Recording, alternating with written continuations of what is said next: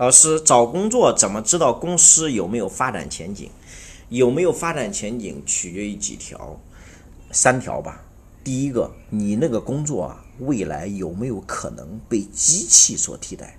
你比如说，美团现在正在研发什么送货的无人机、送货的物流车，都是自动的，不需要人。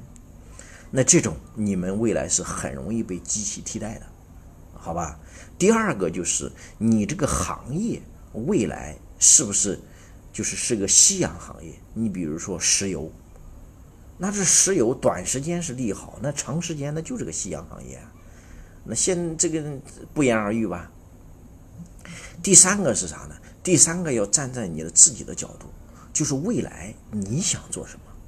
你想做业务，还是想走技术，还是想走管理？那你要考虑。未来我是想创业还是打工，你也要考虑，所以这个要贴合自身这三个方面，最终来决定。哦，分公司和子公司啥区别？分公司是未成年人，子公司是成年人，所以分公司啊，它不对外不独立承担责任，子公司对外承独立承担责任。因为你分分公司对应的是总公司，子公司对应的是母公司，分子公司、分子公司、分公司，它不是一个独立的法人单位，它对外责任也需要总公司承担。子公司是对外一个独立法人单位，是你总公司承担，呃，是子公司承担，好吧？李同学，我有个问题请教您：会哭的孩子有糖吃，能否分析一下背后的逻辑和人性，以及三个角色之间的大致心理活动？母亲、大儿子、小儿子，这个人性呢，我们来聊。其实要聊啥呢？就是一定要记住一句话，叫你决定了别人对你待你的方式。哎，这句话我再重复一遍哈。叫你决定了别人对待你的方式，啥意思？我们看那个小孩就好了，因为我们学人性，学人性。大人他是很容易隐藏自己的人性的，但小孩从不隐藏。小孩他不懂隐藏，所以他表现出就是人性的本能。那好了，我们就看小孩。你看，同样是个小孩，有时候他在你面前一个样。在妈妈面前一个样，在爷爷奶奶面前又是一个样，在他的同班同学面前又是一个样，在他老师面前又是一个样，为什么不一样呢？那不同样不都是这一个人吗？你看，如果你对这个孩子娇生惯养，那他对你来说就毫不客气。为啥呢？他会觉得我不用付出任何东西，我都能得到你的爱，那我为什么还要付出？对吧？而且如果我得不到的时候，我一旦一哭一闹一上吊，你会给的我的爱更多。那这个时候我慢慢就学会了，我慢慢就形成一种条件反射。因为这种条件反射是谁给我的？是你给我的。因为你让我知道我不用付出，我就能得到。而且我只要一哭二闹三上吊，你立马上当，立马对我更好。所以这个条件反射对你就形成了。那第二。那如果妈妈很严格，那妈妈动不动给他树立种各种规矩，然后有些事儿就能干，有些事儿就不能干，有些事儿你再闹也不管用。就比如我那姑娘也是，她这玩意儿她再哭，然后我我老婆也说你哭吧，你哭完这个事儿也得干。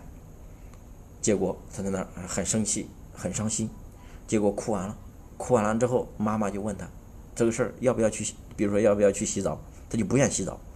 他说：“去吧。”你看，他就知道，这个他这一看，他就知道，原来在他妈妈面前哭闹没用，在他面爸爸面前哭闹有用。那后来好了，那妈妈以后让他干啥他干啥，让他干啥就干啥。你看，同样是我的女儿，她对待我和对待她我老婆就是完全不是一个样。所以说，你看看，那是谁造成的这种情形？那再说在老师面前。在老师面前，他更是一个乖乖鱼，让他干啥他干啥，啊，老师说他一句他就受不了，啊，是老师给他奖励一个小红花，他就开心好几天，所以你就知道这就是人性，嗯所以你看，我通过这一个小事例的讲解，就让你知道，其实是你决定了别人对待你的方式，一切的不怪别人，主要责任在你。包括那个莫焕晶，那个毒保姆，为什么要杀这一家人？为什么要烧这家人？其实也是人性，也是决定了这家人必须被烧死。但是我说这句话可能有点狠毒哈，好多人就不能接受。我们来分析分析就好了。一个新农村来的小保姆，开着近万的工资，专门有一个保姆房，家里的宝马车随便的开，然后动不动今天借钱，明天借钱，从来没有拒绝过。家里盖房子一下借了十几万，他即使把你家的手表给拿出去当了，你也当做什么事儿没发生。那好了。这个女的表面上是个保姆，其实背后是个赌徒。她就她一输，她这钱一输完，她就想着搞钱；一输完就想着搞钱。那别的人不给我钱，别人不给我钱，我发现，哎，在你这儿你就给我钱，在你这儿就给我钱。慢慢慢慢，他就把你当成了他免费的提款机，因为你从来不会拒绝，而且已经这个条件反射已经形成了，所以他有一天晚上他就突发奇想，啊，我这又一下输了三万块钱。我怎么办呢？不行，我得找这家去要钱。那我已经找了这么多，要这么多次了，我怎么再好意思找人家要钱呢？哎，我必须办个事儿，让他们很感恩我，很感谢我，然后我就有正当的理由找他们要钱了。那怎么弄？那我就在凌晨时分偷偷的放一把火，然后我再把它扑灭。扑灭之后，哈，你们一家老小对我，我对你们是不是救命之恩啊？是不是救了你们一家呀？那这个时候我再给你借点钱，那理所当然吧？你也不好意思给我要借钱要钱吧？嗯，所以他就这么个奇葩的念头。所以这个人性的善与恶啊，其实就是在一念之间。结果他果然凌晨时分把那个沙发给点了。这玩意点了之后，他没有预想到这个火势能够这么夸张，扑灭了。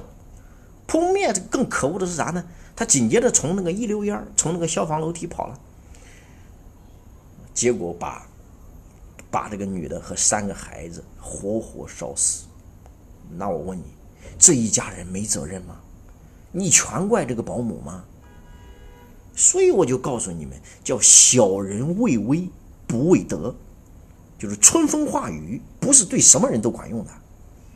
啊，你对一个人太好，有时候不一定会有好的回报、好的结果的。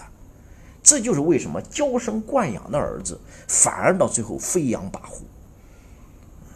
所以为什么我们都说棍棒底下出孝子？所以一定要把这个人性看透。你人性看不透，有时候你就是感觉我明明是个好人，为什么这个骗我，那个伤我，那个蒙我啊？结果搞得我还在他们面前还不是个东西似的。你很受伤，你为啥很受伤呢？底层就是你对人性不了解。那你不了解，那你不活该吗？